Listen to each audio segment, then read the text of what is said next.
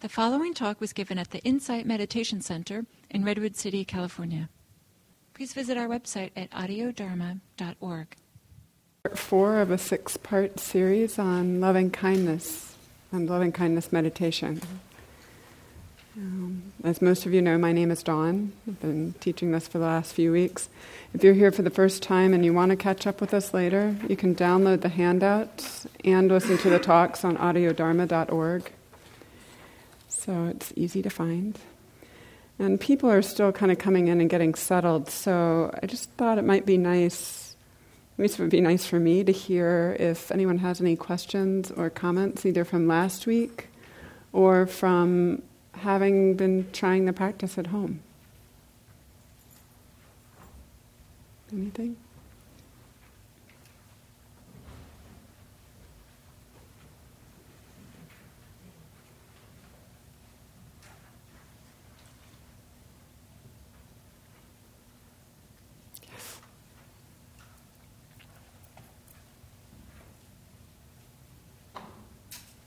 Please say your name first. I'm Jim, and uh, last week I mentioned being um, agitated when I moved into the uh, third third of, which was the uh, insight meditation part. Yes. And uh, it occurred to me later that what I was really responding to was uh, a sense of vulnerability. Oh. and it may have been that. Um, I mean, I just sort of had this sense that at some point in the distant, distant past, I'd gotten um, some kind of, when I'd offered something to someone, uh, in a goodwill gesture, had gotten thrown back in my face or something disappointing like that. Mm. I mean, a very vague sense of that. But uh, the the feeling I was then now having was uh, vulnerability. Thank you. I'm wondering when you say that, is that something that has in- continued as you've continued to practice over this past week? No, I haven't experienced it again. Okay. You know, I think, yeah, I mean, I'll, I, maybe I should try to uh, get more into that. That might, uh, you know, I mean, just invite it to see what happens. You could do that. Um, in general, in meditation, um, I find it's wise not to dig if it wants to come up, it'll come up. But um, going to look for it can sometimes actually bring it into being more than it might otherwise be. So, um, what you're describing in terms of something coming up like that sounds like part of the practice. This is a, um, known in Buddhism as a purification practice, which means that it tends to bring up a lot of emotions we don't necessarily associate with love or kindness, though vulnerability is actually one that we do associate sometimes. So um, it's an opportunity for the mind and the heart to kind of clear house, right? It sounds like maybe something came up and cleared through, at least for a little while for you. Thank you. Anybody else? Yes.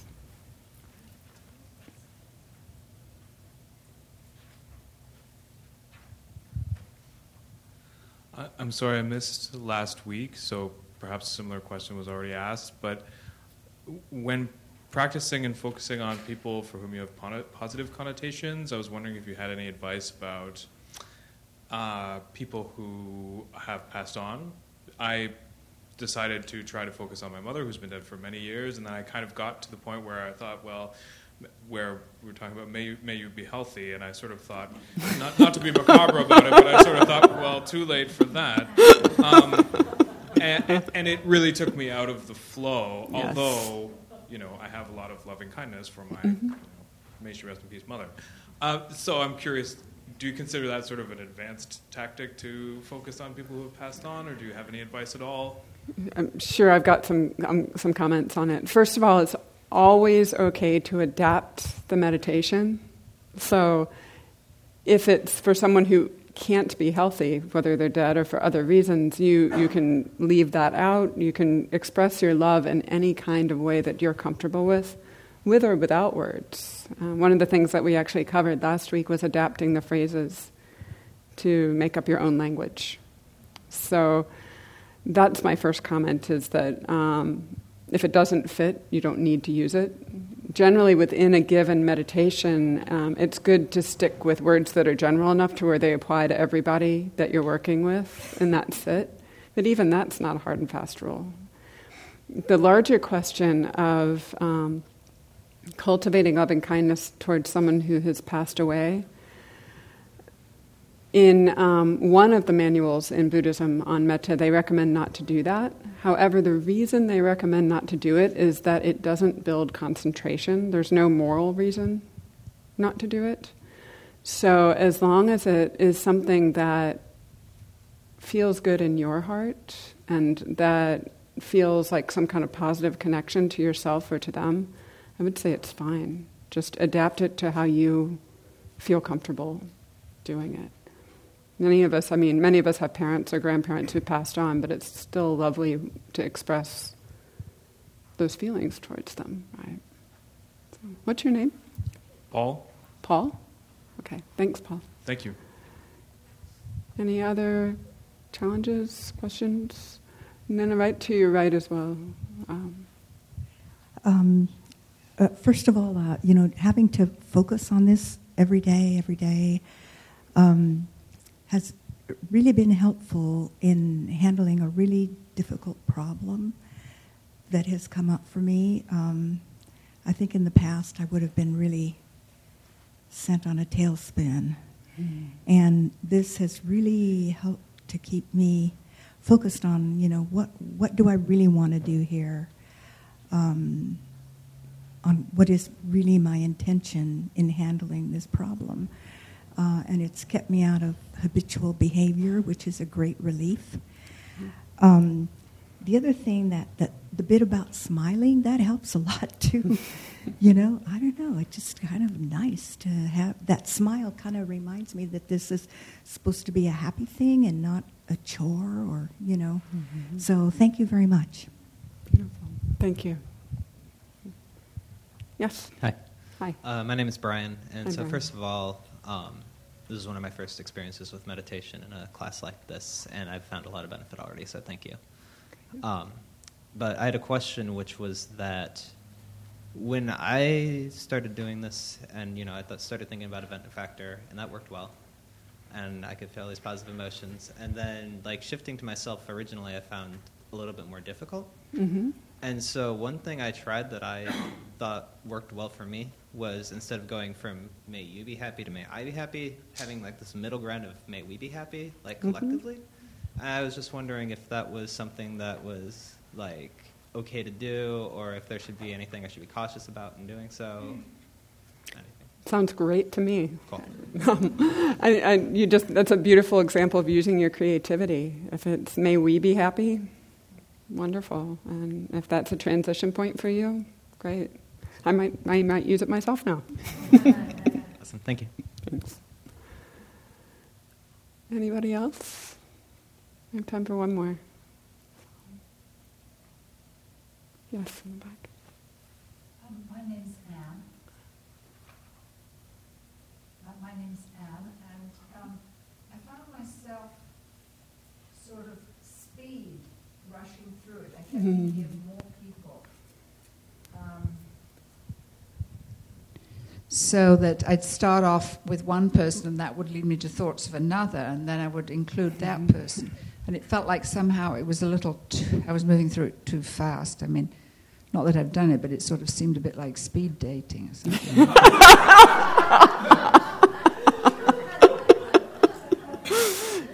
Speed dating with metta, great.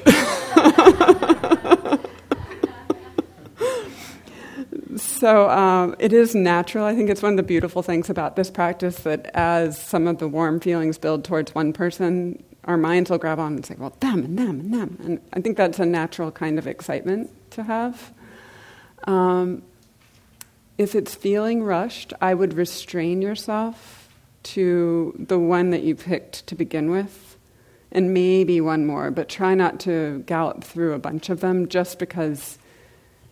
I don't know about for you, but some people find it, it can build a little bit of anxiety to be trying to switch the person very quickly. And one of the benefits of this practice, once we get settled into it, is actually it can be quite calming, um, enlivening and calming if you let yourself slow down. You might just form a mental cue. It's like, okay, you're next time.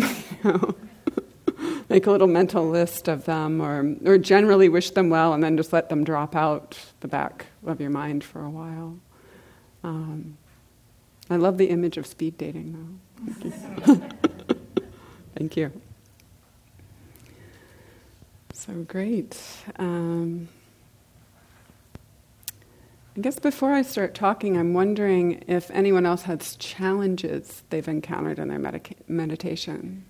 Um, in particular, I promised I would speak to that, and I can give a little talk on it, but it might be more interesting to hear if there's some hiccups. Yeah. Yes. For me, it's just um, generating the actual feeling of um, the loving kindness feeling. Like it feels still mechanical that I'm saying the words, but I'm not. I have a hard time really generating that actual feeling, like the emotional. Although I am, I experience it well enough in my day-to-day life. But when I come, come to try to actually like generate it, it's like it's blocked for some reason. Okay. This is a really common complaint about this practice. so, um, some teachers say fake it till you make it, and you can do that. That's one option, is to just keep trying. Um, going back to an analogy I used a few weeks ago, um, we all have this groundwater. Like you said, you experience this naturally enough in your daily life, right? Um, that's the groundwater in our hearts. This practice is kind of like the pump that draws the water up. And you might need to prime the pump for quite a while before the feelings actually start flowing. So um, it can be, for some people, it happens fairly quickly. For some people, it takes quite some time. It depends on how we relate to our own emotional landscape and subtle relationships in our minds and hearts. But perhaps more importantly, this practice isn't necessarily about making warm feelings happen. That does often occur as a byproduct. However, um, what we're really going for is building intentions. Intentions are way more durable than emotions. And as you start to build those intentions, you're actually forming new neural pathways in your mind that make it easier for those kinds of ways of seeing the world, ways of being with people, ways of feeling emotion may organically happen at other times because you've set that inclination in motion. So I know it's a little bit hard to um, maybe set aside the emotional part, but I wouldn't worry about it so much. If, if you're able to hold the intention, are you able to stay concentrated? Then it's going great. Part of the effect sometimes is finding out that we feel dry or numb, actually. Um, there's all kinds of things that can block our hearts, can get in the way of these kind of feelings. So the practice is doing what it's supposed to do, even if it's not warm and sweet and light and all that stuff. It doesn't mean it's not working, it just means it's working on a different level right now. Thank you. Any other challenges before I start? Yes?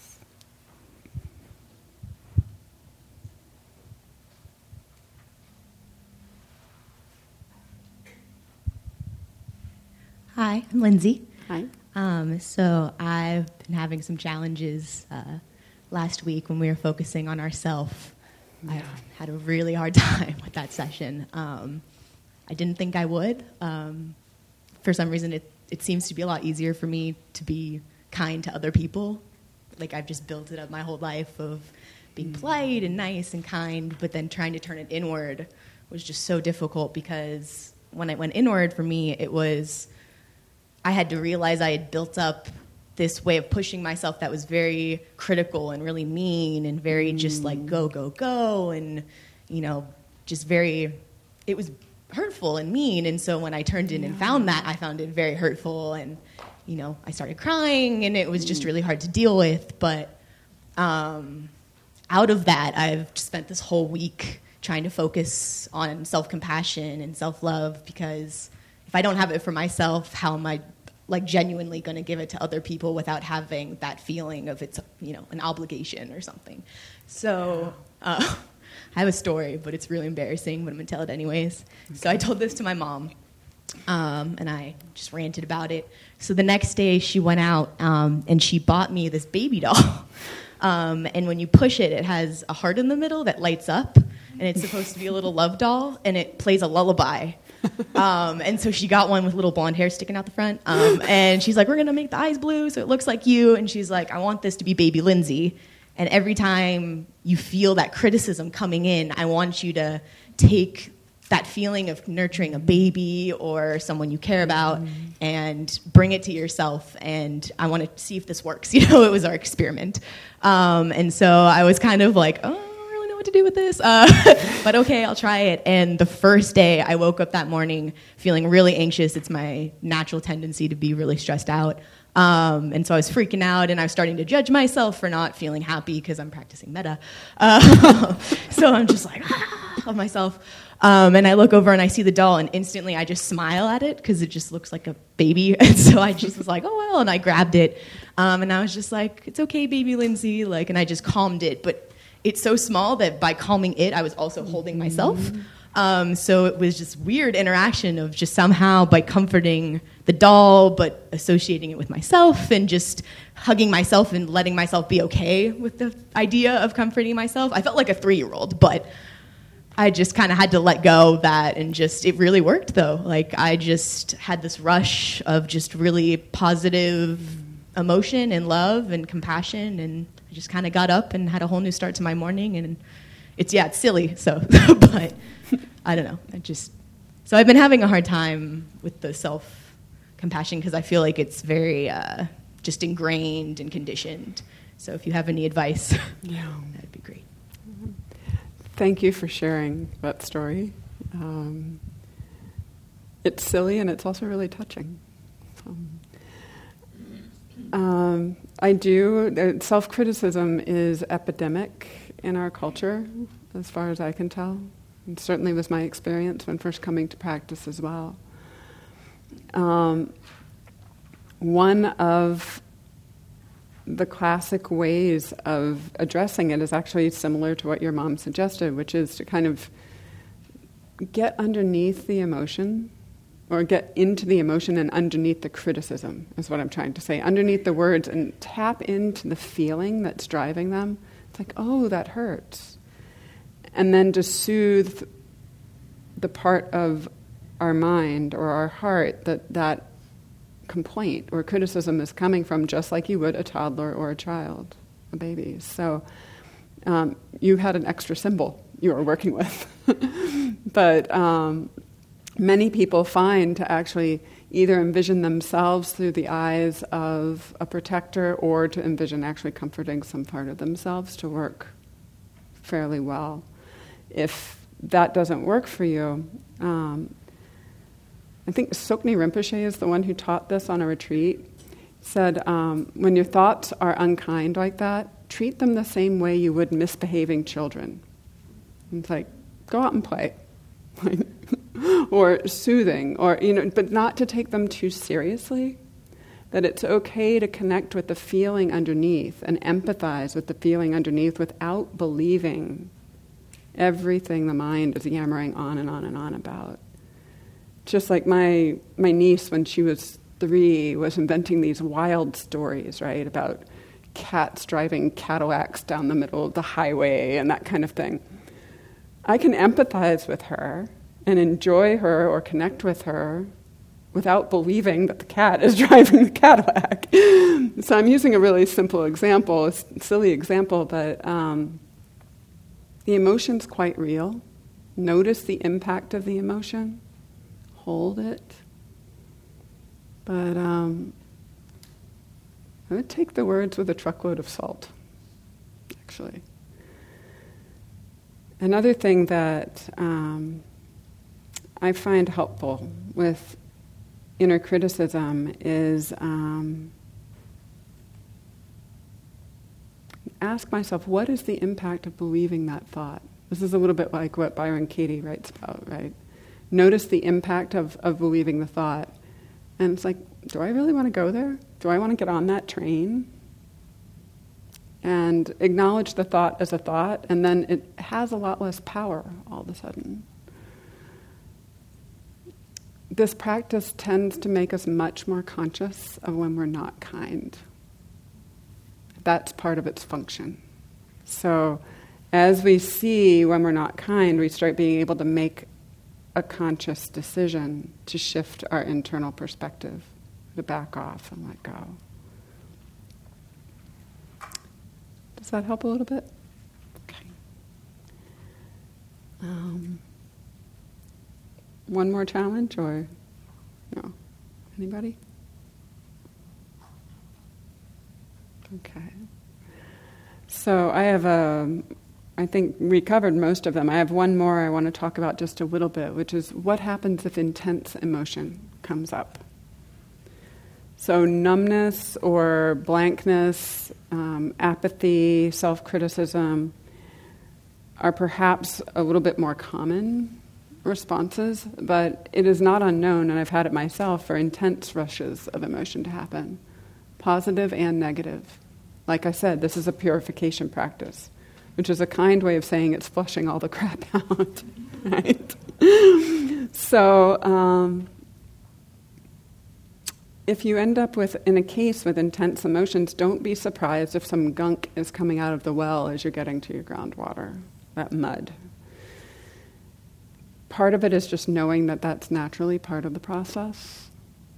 Um, something that can help is to just mentally, you know how we've been talking about internal posture?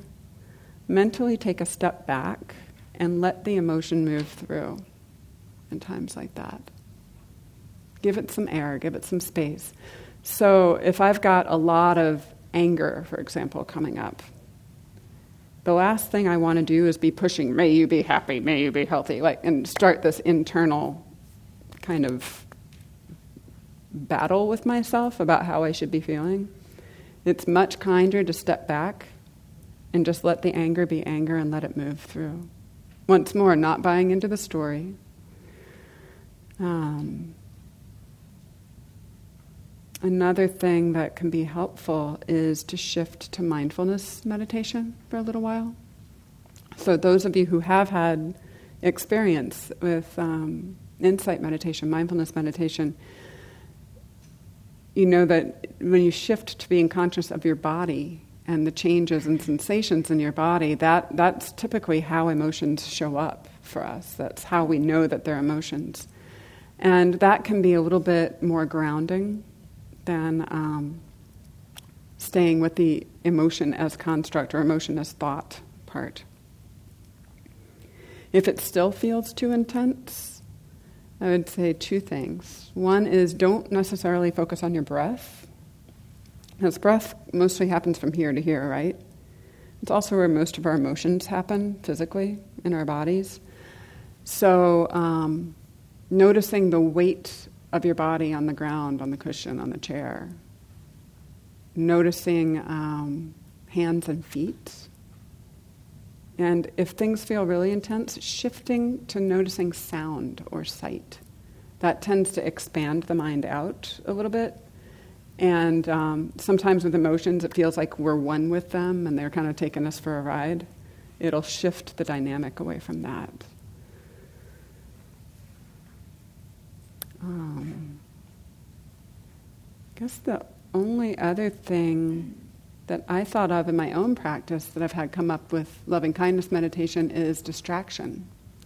There's something about having the words in there that my mind sometimes likes to hook up with the words and go off into other words and other conversations and go other places. Um, the first thing to do is when you notice it, just try to gently stop talking, whatever it is you're saying. You can switch to a shorter phrase like be happy, or just happy, or healthy, or whatever words are working for you. That can help quiet things down a little bit. And then um, the other thing that many people find useful is to really engage with your creativity.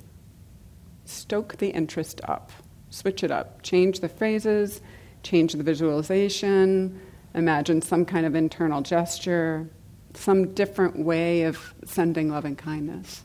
And that might help re engage our um, very amped up minds. Since we're used to a lot of stimulus, right? So um, it's okay to get creative, and it's definitely okay to get a little bit playful, actually, and silly. Goofy is fine. This is a meditation in which it's perfectly fine to laugh, actually. Encourage it if it happens, don't stop it. so, um, it works even when it's not working. Just remember that, no matter what your experience is, no matter how much you're doing it, it will, little bits of it will seep in.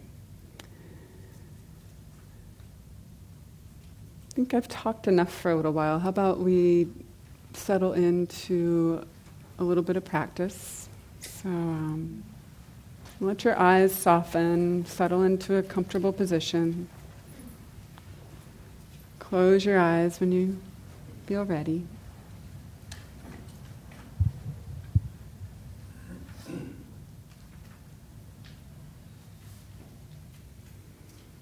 And take a moment to check your internal posture as well.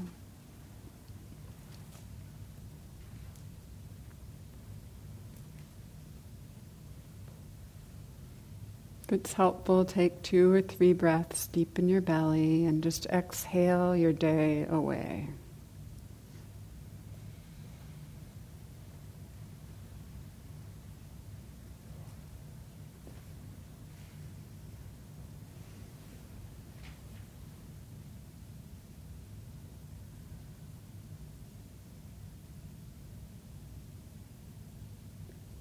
Then let go of any attempt to control your breathing.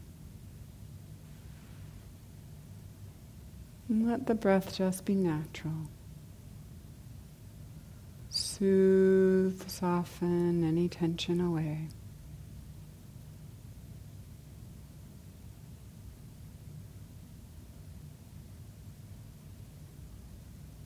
Settle into your body.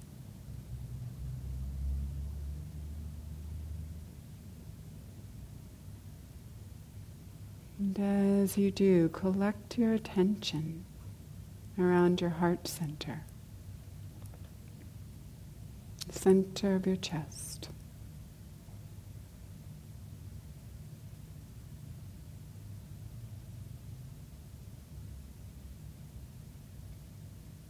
Calling to mind a person or a being who's benefited you in some way. Can imagine their face or evoke a feeling of their presence. Remembering, perhaps, a moment when they offered their kind, accepting support, attention, or care.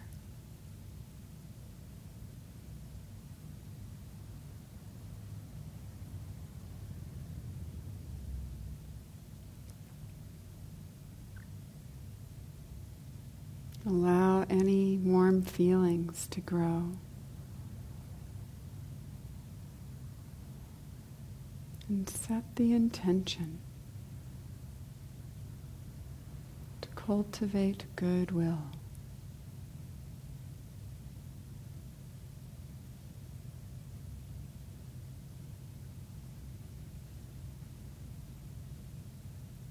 Focus your intention using any words or phrases that work for you.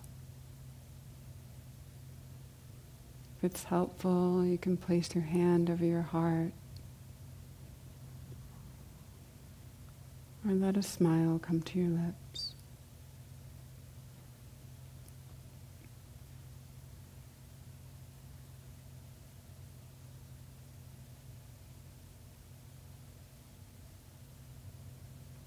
Can use the classic phrases if you like. Be happy. Be well. Be safe. Be peaceful.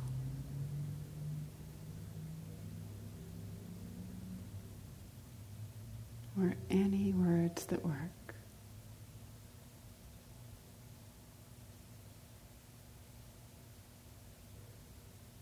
Just allow the meaning of the words to carry you.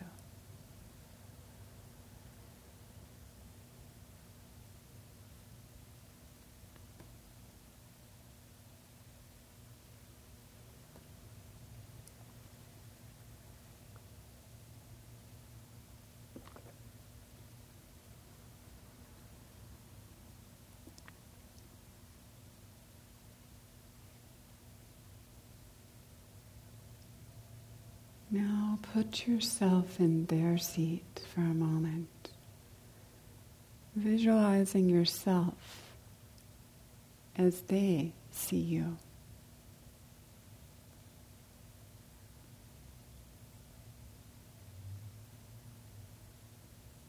Perhaps feeling,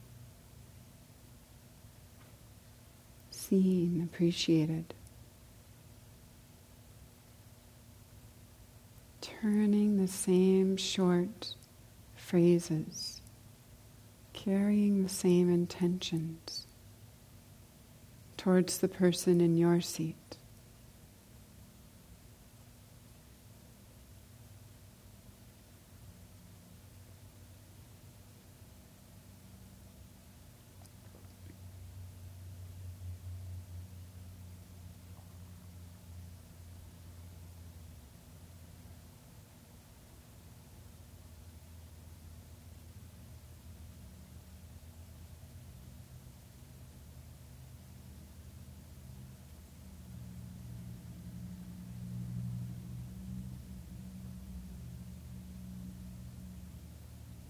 See if you can let the phrases build to a rhythm.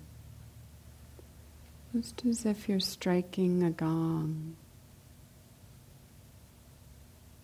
saying poetry or tune. Let the rhythm fill you, carry you.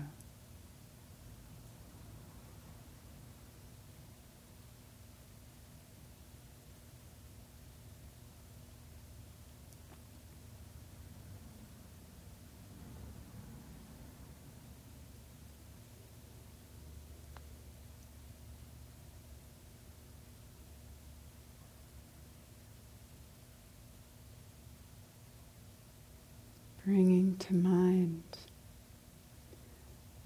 someone now at the edges of your life, a stranger, or someone you don't know well, cashier, neighbor.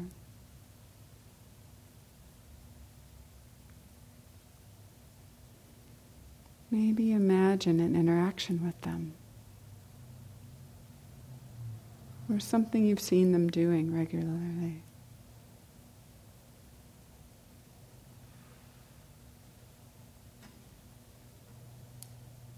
Reflect. This person too has hopes and fears, others who depend on them. This person wants to be happy, free from suffering and fear, just like we do.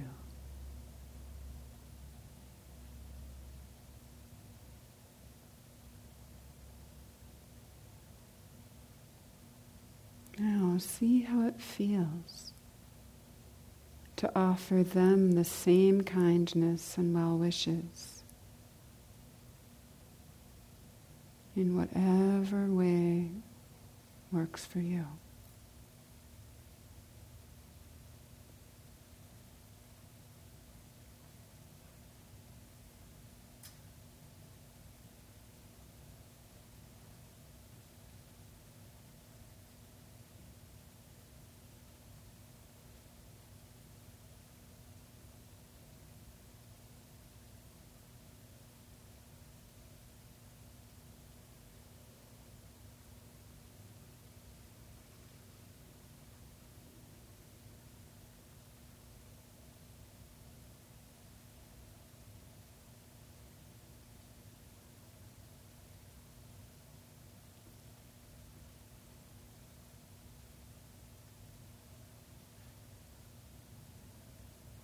Letting go now of this person.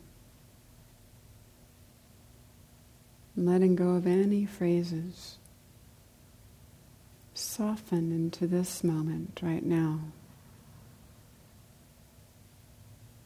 Bask in just being here.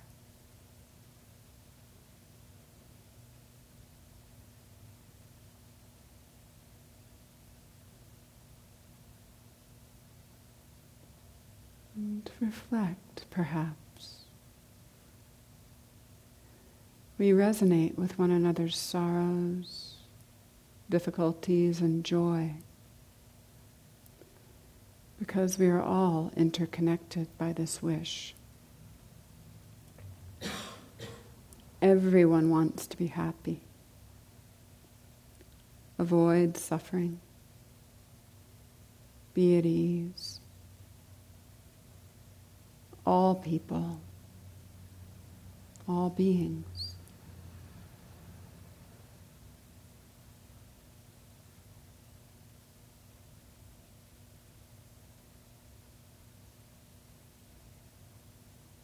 By opening our hearts,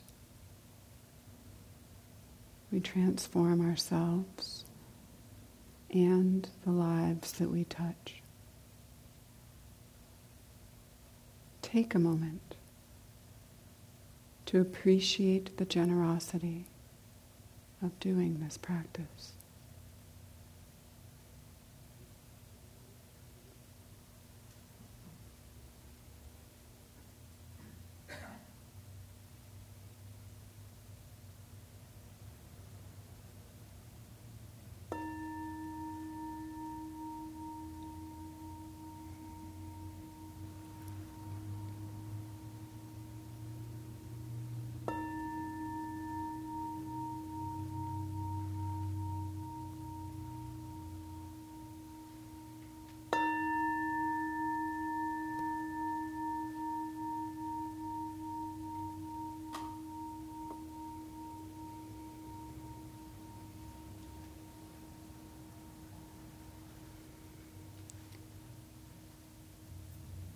So, if you didn't grab a handout on the way in, perhaps you could grab one now and stretch if you need to, just a moment or two, and then we're going to come back.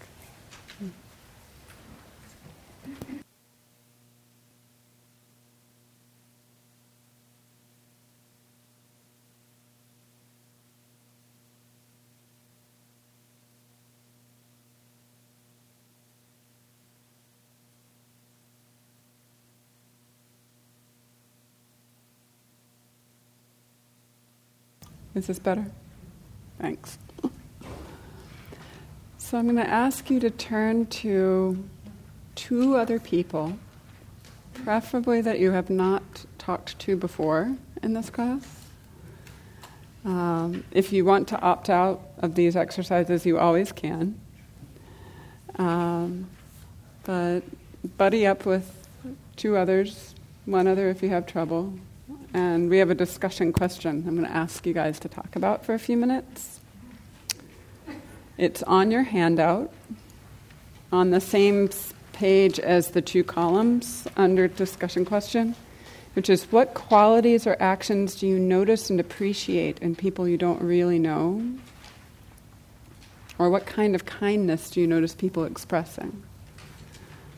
So if you'd rather reflect on this by yourself, you can, but I'm going to ask you to take like five minutes or so to talk about this with each other if you're comfortable doing that. If you don't find a partner, start walking up towards me. Okay?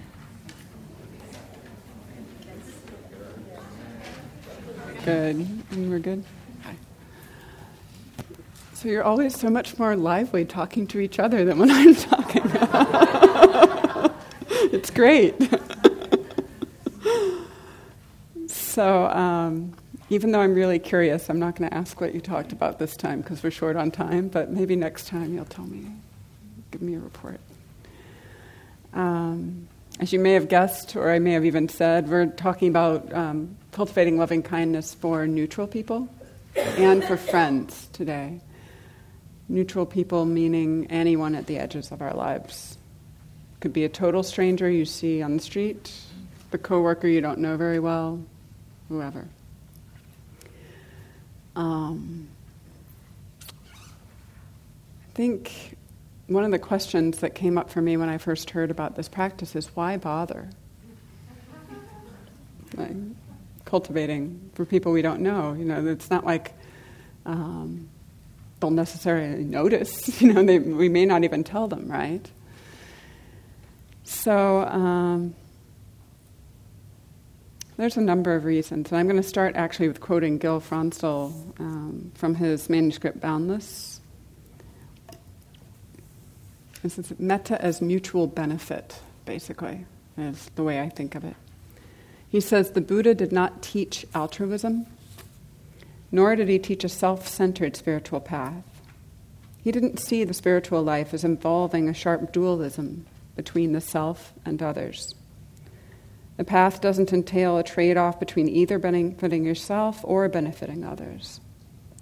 Rather, the Buddha assumed the opposite as long as no one is harmed, benefiting oneself benefits others, and benefiting others benefits oneself. Part of the marvel of loving kindness is that in loving others, the person doing the loving benefits. Taking time and effort to have kindness for others is actually a form of kindness to ourselves. That says it to me pretty clearly. Whether that person on the street ever knows, you know. I know if I'm cultivating it. I know if I'm cultivating resentment or impatience or kindness and openness. And I feel it. So, um, loving kindness for neutral people is basically an experiment. I like to think of it as an experiment in attention and an experiment in emotion. And we've talked a fair amount about the emotional side of this in the last few weeks, so I'm going to focus a little bit more on the attention side of it right now. Um, I was reflecting this morning, getting ready for this talk, that perhaps for myself, um, other than life and decent health, attention might be the most precious resource to me that I have. If we think about it, if we've lost the capacity to pay attention, we don't have very much. We can't be present for our lives. Know, there are advanced degenerative diseases that basically are a loss of ability to pay attention or to concentrate. So it's a critical and valuable capacity, a resource that each of us have. So, metta practice actually really cultivates this. There's a lot of attention paid to the emotional side of metta practice, but in traditional Buddhist scriptures, one of its main functions is a concentration practice, attentional control.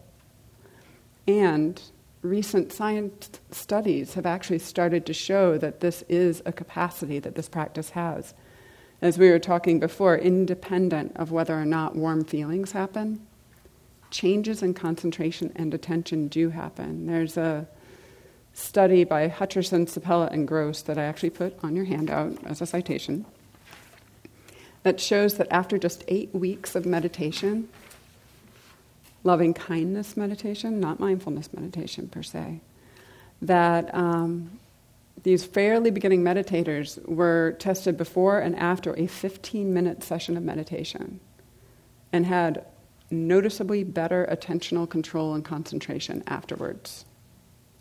15 minutes. It changed my strategy for taking tests in graduate school, let me tell you.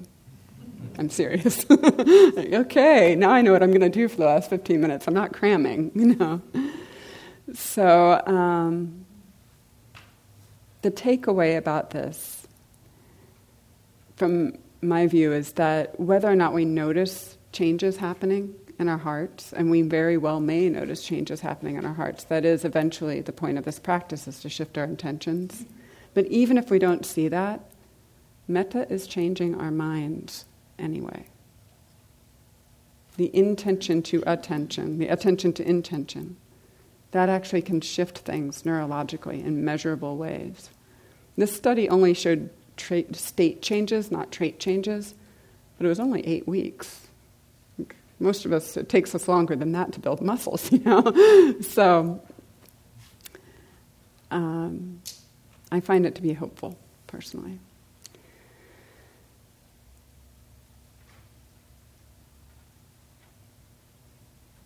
The other aspect to loving kindness as an experiment is that it starts to show us a contrast to the other attitudes in our hearts and minds. We talked about this a little bit in the Q&A, right? So as we start to pay attention to the intention of being friendly, of offering goodwill, of being benevolent, any time that that's not the case shows up in pretty sharp relief. It's almost like a painting where there's highlights and shadows, right? It can be all gray and you don't really see very much difference, but as soon as you start putting in highlights of, it would be nice to feel kind more often. All of a sudden I notice when I feel irritable too, because that's not kind, is it? So, in this sense, loving kindness practice is actually a real support to mindfulness of mind practice, mindfulness of attitudes, of thoughts, feelings. So it's important to balance the loving kindness with the mindfulness and to also balance the benefit that we, or the generosity we offer towards others with what we offer to ourselves. And I'm not necessarily talking about external generosity, I'm just talking about in here. Right? There's a famous teaching story, the acrobat story, that is in the suttas.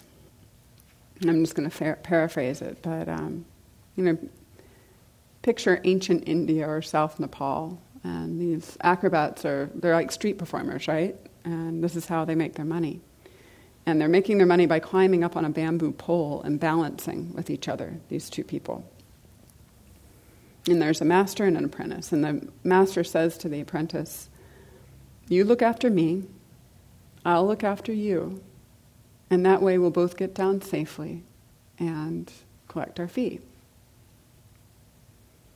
And the apprentice, it's kind of a cheeky thing to do in that day and age, looked up at her master and she said, No, that's not how it works. I look after my balance. You look after your balance.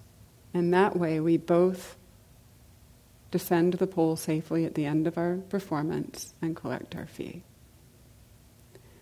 And it's the Buddha who's actually telling this story in the suttas.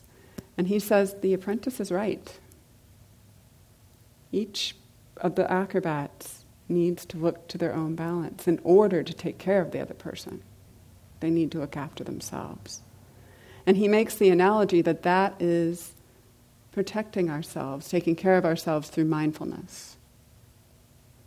And that part of the story I've heard a lot. I actually didn't remember the second part until I looked it up, which is he said that the master also had a point in that we can take care of each other.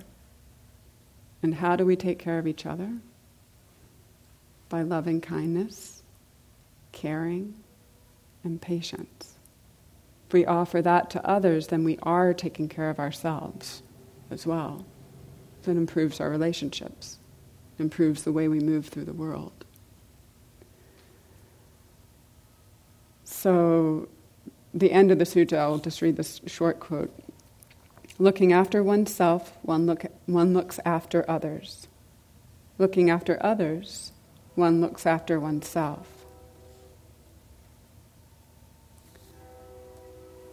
So, this is a little bit of a wisdom perspective on loving kindness practice, I guess.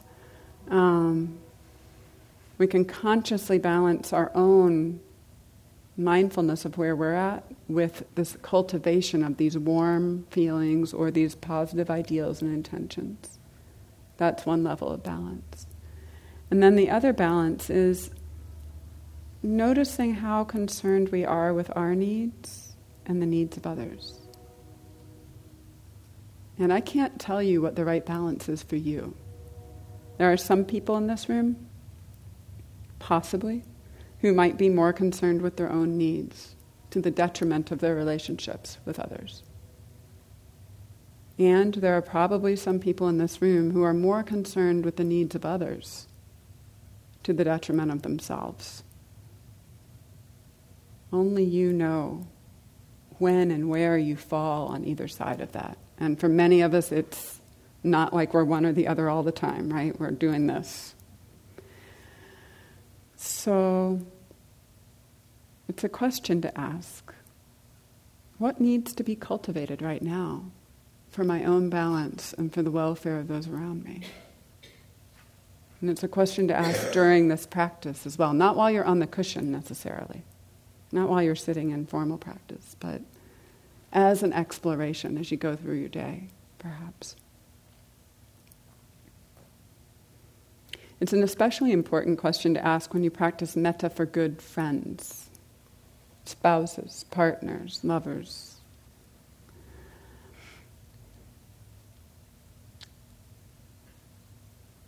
There's a couple of ways to practice this practice with um, good friends. And I left them until the fourth week because this is one of the more challenging categories, actually. Um, the simple way to practice with a good friend is to use them as a muse. Let the friendship lift your heart. So that way, you just kind of imagine a good time with them, a moment, an interaction, something that makes your heart smile. And use that to kind of enliven your practice and get you going before you hit some of the other categories. And that way, a good friend can be used as a replacement for the benefactor. Might even be the same person as the benefactor.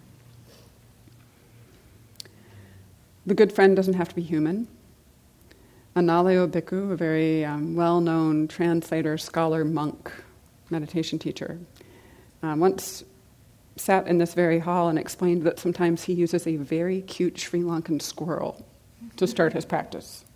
So nothing's off limits, you know. if, um, if puppy dogs or kittens or squirrels work, go for it. If we really take on loving kindness for a good friend, though, as a category, it's more complicated. Um, it means, maybe not complicated, there's more complexity. We may notice, oh, I have all these wonderful, warm feelings about this person, except for that one time. right? Because once we have history with someone, no one, none of us meet each other perfectly all the time. It just doesn't happen. So there's that. And then, especially with those that we have closer relationships to, there's balancing the different threads of the relationship. So, um, is it for the pleasure of being with this person, or is this truly for their benefit and mine. Right? Is this enabling? Is it healthy? Is another way of framing that question. Um, if one is in an intimate relationship, it can be a beautiful thing to do, to practice with one's partner.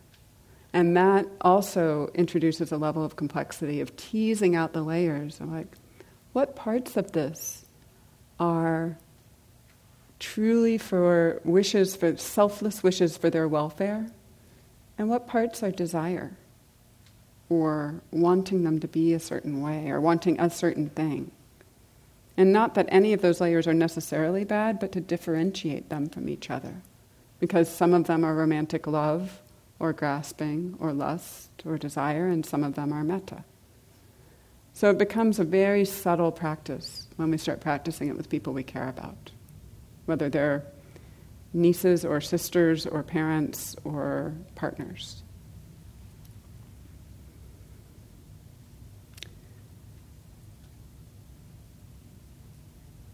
So I think that's all I have to say about this. these two categories of people, I'm going to suggest that you, um, unless you have a lot of time, consider alternating.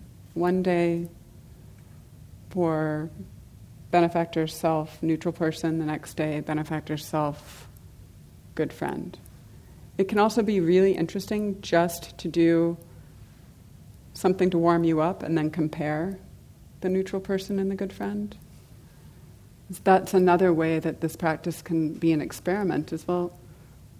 Why do I have warm feelings for this set of people and not that set of people?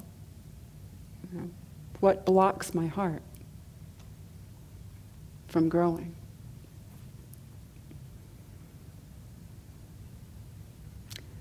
The focus, no matter what, is on intention and welfare over warm feelings in this practice. And not to beat yourself up if you're not feeling anything, or if you're not feeling what you think you should be feeling. Because it works even when it's not working.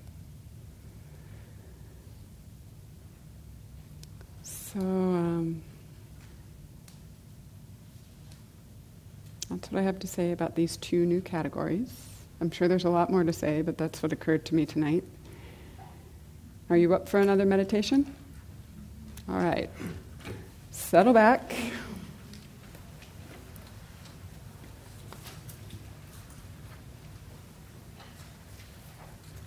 Please take a comfortable sitting posture. Just let yourself settle in.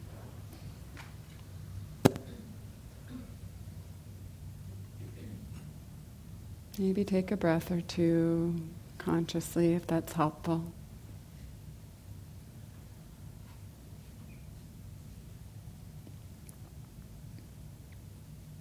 And bring to mind a person or a being who makes your heart light up. A smile come to your face.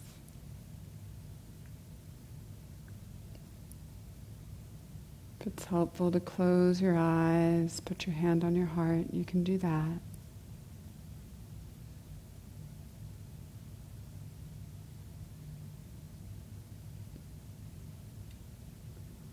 Imagine this person in a moment in time.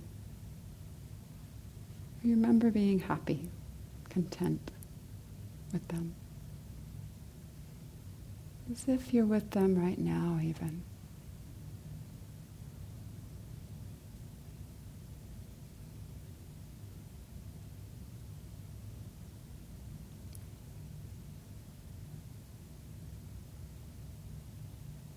Might remember some of their endearing qualities. What it is you like or appreciate or love about them.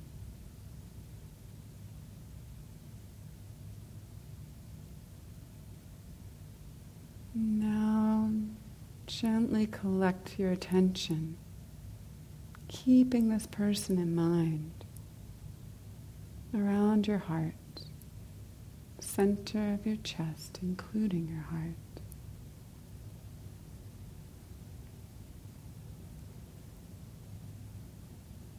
You might imagine making some kind of gesture of kindness towards them within you, whether it's a smile, a look, an offering, a touch.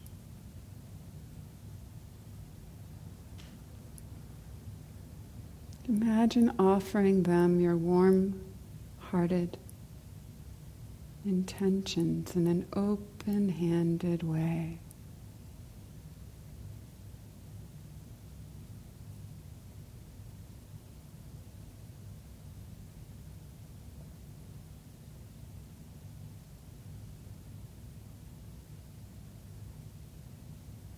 And letting go of this person your meditation muse. Turn this kind awareness towards the person in your seat, your body.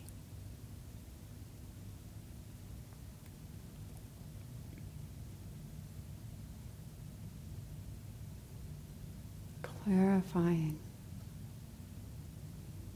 focusing your intentions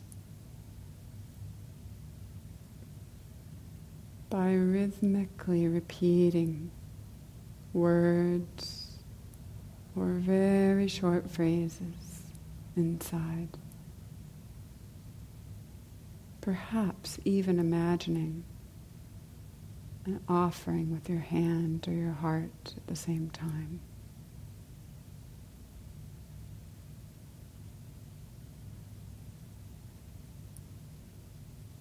Be happy.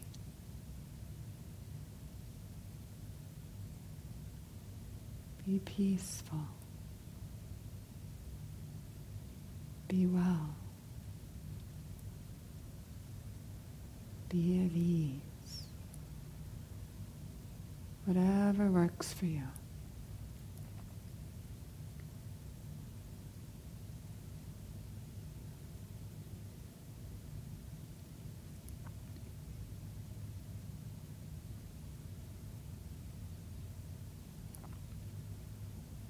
Letting the intention move through you.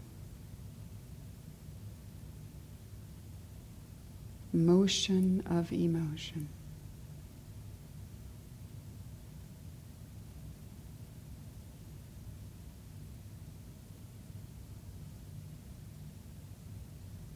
Each phrase like striking a bell.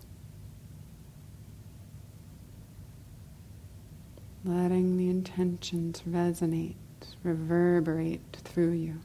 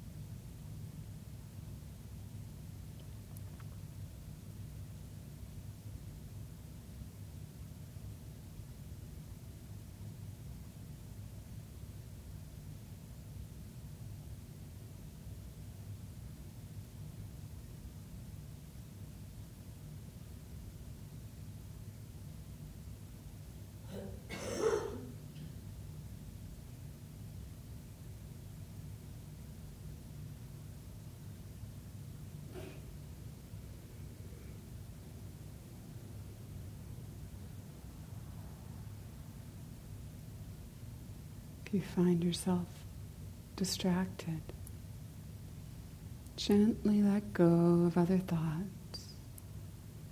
Return to the rhythm of metta.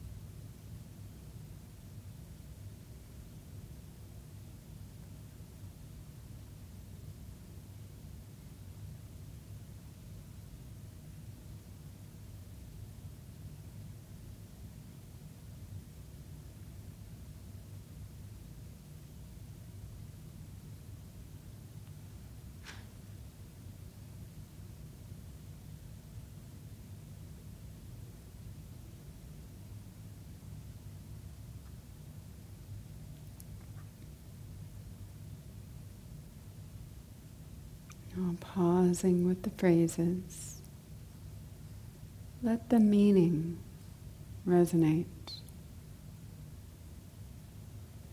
Your wish to be happy, healthy, at ease, free of suffering.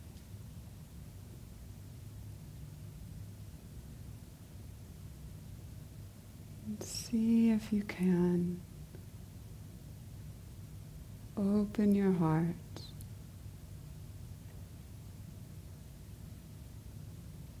to the other people in this room.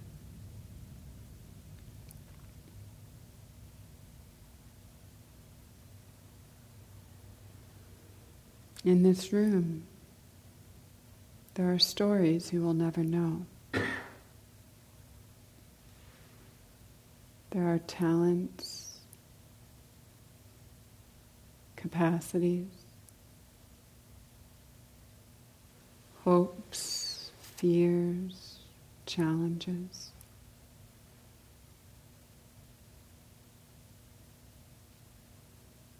In this room, in this neighborhood, there's pain, heartbreak, courage, and optimism.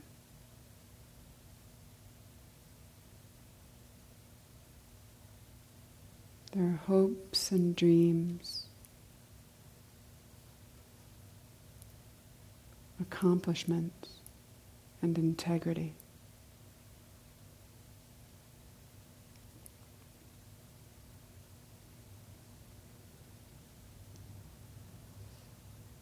Just like each of us, people in this room, this block, this neighborhood, have their own sorrows, blind spots, fears, needs.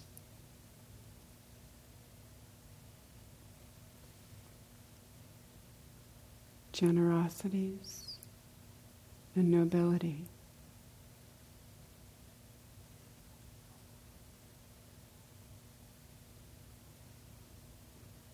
We aren't so different. It's just the details that change. Most of them don't change that much.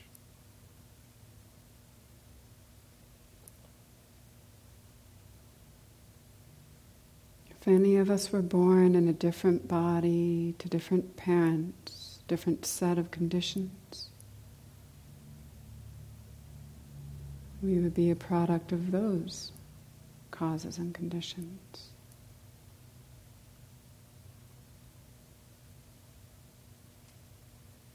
All of us share the basic wish to be peaceful, happy, safe, free of suffering.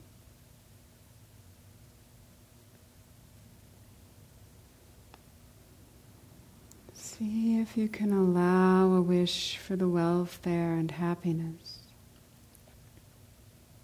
of those around you in this building, this block, this town, to radiate out from your body with each phrase,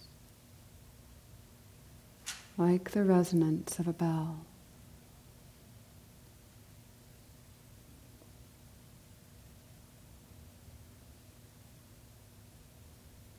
Refreshing your intentions with words, whatever words you've chosen.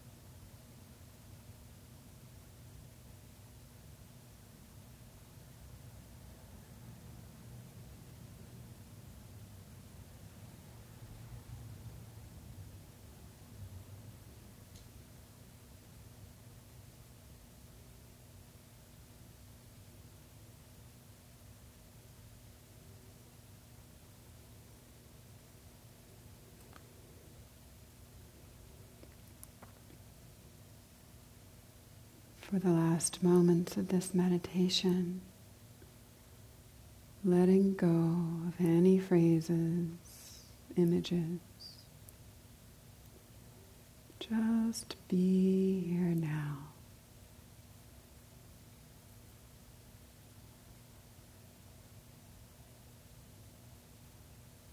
Bask. Savor.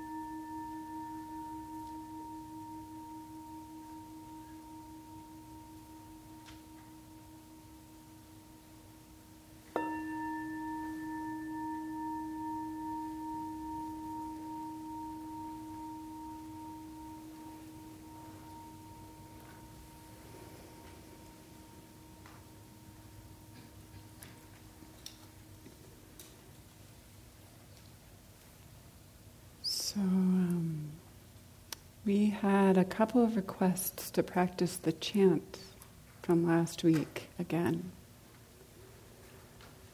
It is on your handouts, um, which I don't have a copy of, so I'm going to do my best to remember it up here. Um, I'm going to sing the first half of it. And then we can um, chant it all together. Follow along the best you can.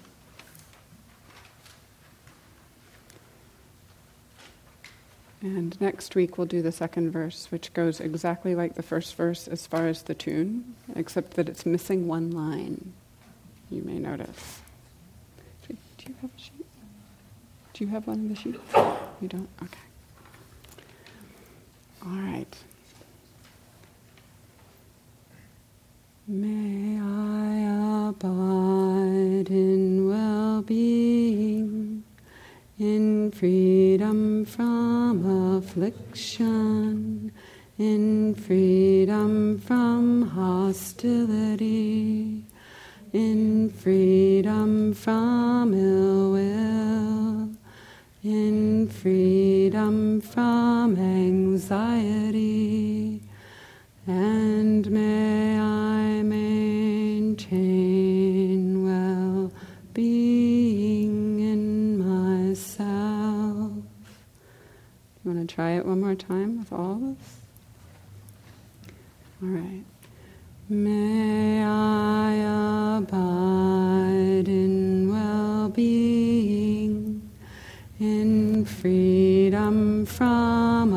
affliction, in freedom from hostility,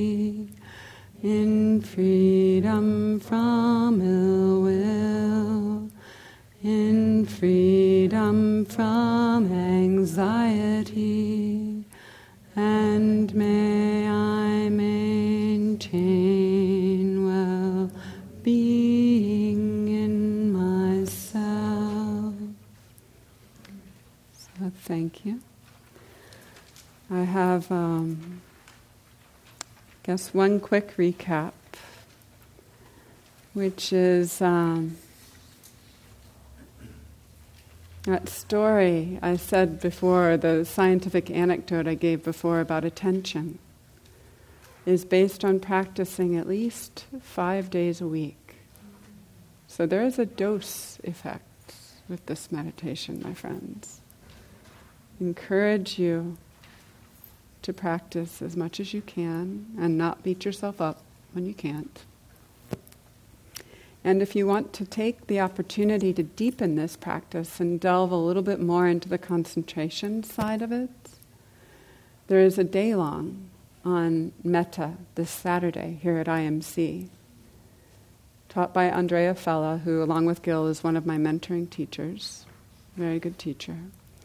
She's going to be teaching the classic categories, and I think she's actually going to go through them in the order that they were originally devised, unlike I did. So, self, benefactor, etc.